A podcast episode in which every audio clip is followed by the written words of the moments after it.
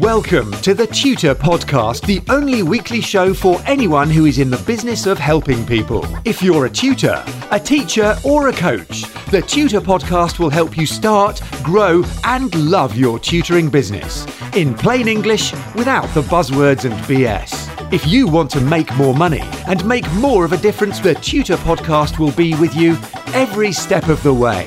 Hi, it's Neil here with the Tutor Podcast with another shot of uncommon sense about how to start, grow, and love your tutoring, teaching, and coaching business. Now, today I want to talk about something that I do for me, which actually links back very closely to episode 145 on obsession, which, if you haven't heard it, go back and have a listen to that.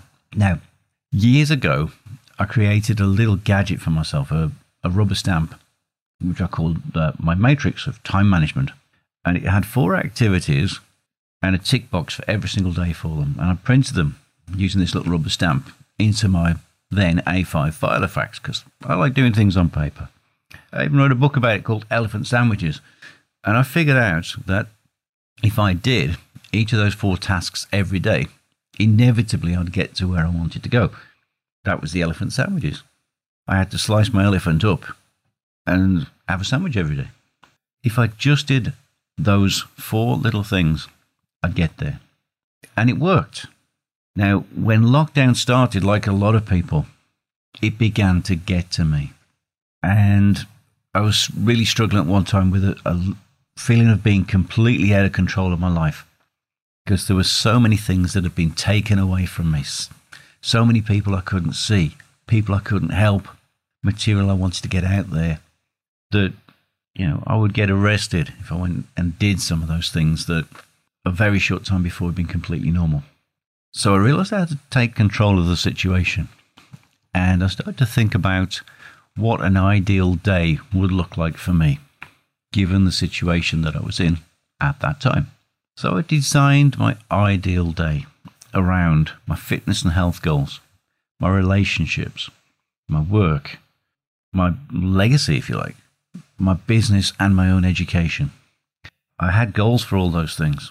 And by sitting down and actively figuring out what process and activities would get me moving again in the direction of those goals every single day, I just made a big list, transferred the list to a load of post it notes, and then set about laying them out on the floor in a, a timeline, as I've described in a previous episode.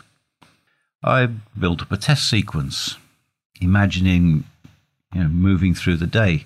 I laid things out first outside of time. Go back and listen to the episode on timelines, it's brilliant.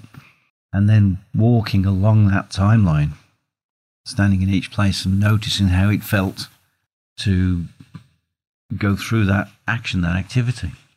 Then I started to move things around because post-it notes are easy to use. Checking that I had a you know a nice day on paper on the ground. It's easy to think on paper, right? Then I took a photo of it and created using Microsoft Excel a big t- tick list matrix, taking my original four idea and seven tick boxes per idea layout to 17 or 18 activities and importing that into the custom pages I've designed for my A4 Filofax because I am a total think on paper Luddite. I even write with a fountain pen. Um, you see, I like to write stuff down. It helps me manage multiple activities and, and three businesses and to think rationally, hopefully.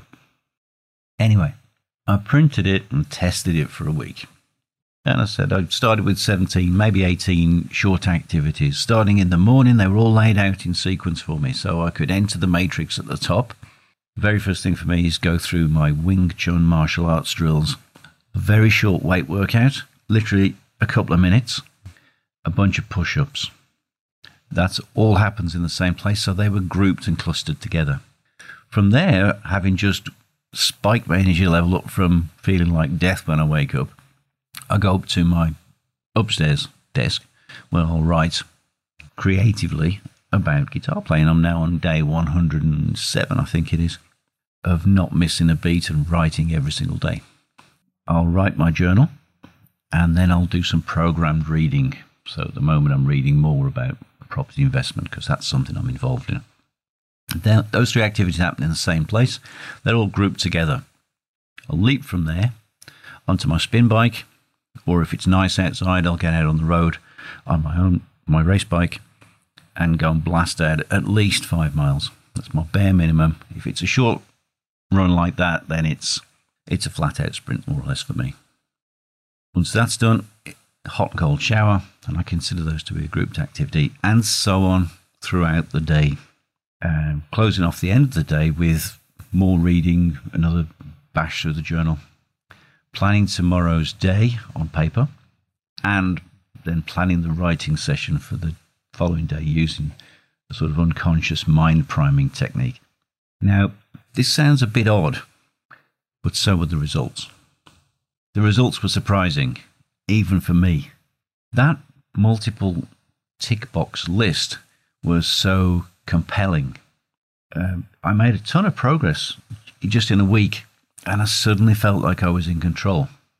In fact, it worked so well, I'd be desperate to tick every single box every day. It almost worked too well for me. So, having tested version 1.1, found it worked okay. I tried version 1.2. I'm currently on version 1.3 and I'm a little bit more relaxed and less obsessive about ticking every single box. Well, what I'm doing a lot of at the moment is identifying patterns that work for me and patterns that don't. What it is that I do that collapses the day for me. What leaves me with a big line of zeros in my tick boxes instead of ticks. It also helps me to identify with whom and where the bad things happen. So imagine, guys, having a you know, medium sized tick list where you have a simple list that you move through in sequence during the day, where if you did just a little bit of each of those activities, day in, day out, you'd achieve more. You'd start to feel like a winner. You'd also improve your health, your skills, your relationships, and you'd find it all as easy as just doing the next thing on your list. Let me ask you guys what would you put on your list? Let me know. I love hearing from you guys. So get in touch. It's info at neilcowmer.com. If any of this resonates with you, it's not a common approach, but it's an approach that I've tested. It works well for me. I appreciate your thoughts, your feedback. If you do something similar, something different, something better, even, let me know because I don't have all the answers. I just have a few answers that seem to work okay for me. So do get in touch. Once again, it's info at neilcowmer.com. So we better wrap it up for today. You better join me next week on the Tutor Podcast, where it's all about how to start, grow, and love your tutoring business the same way that I love mine. Have a fabulous day. Get in touch with the Tutor Podcast via email or social media, and the Tutor Podcast team will be listening. Subscribe on iTunes, and you'll automatically get the latest episode directly sent to your device. And remember to share, rate, and review TTP so that we can help other people to start, grow, and love their tutoring businesses.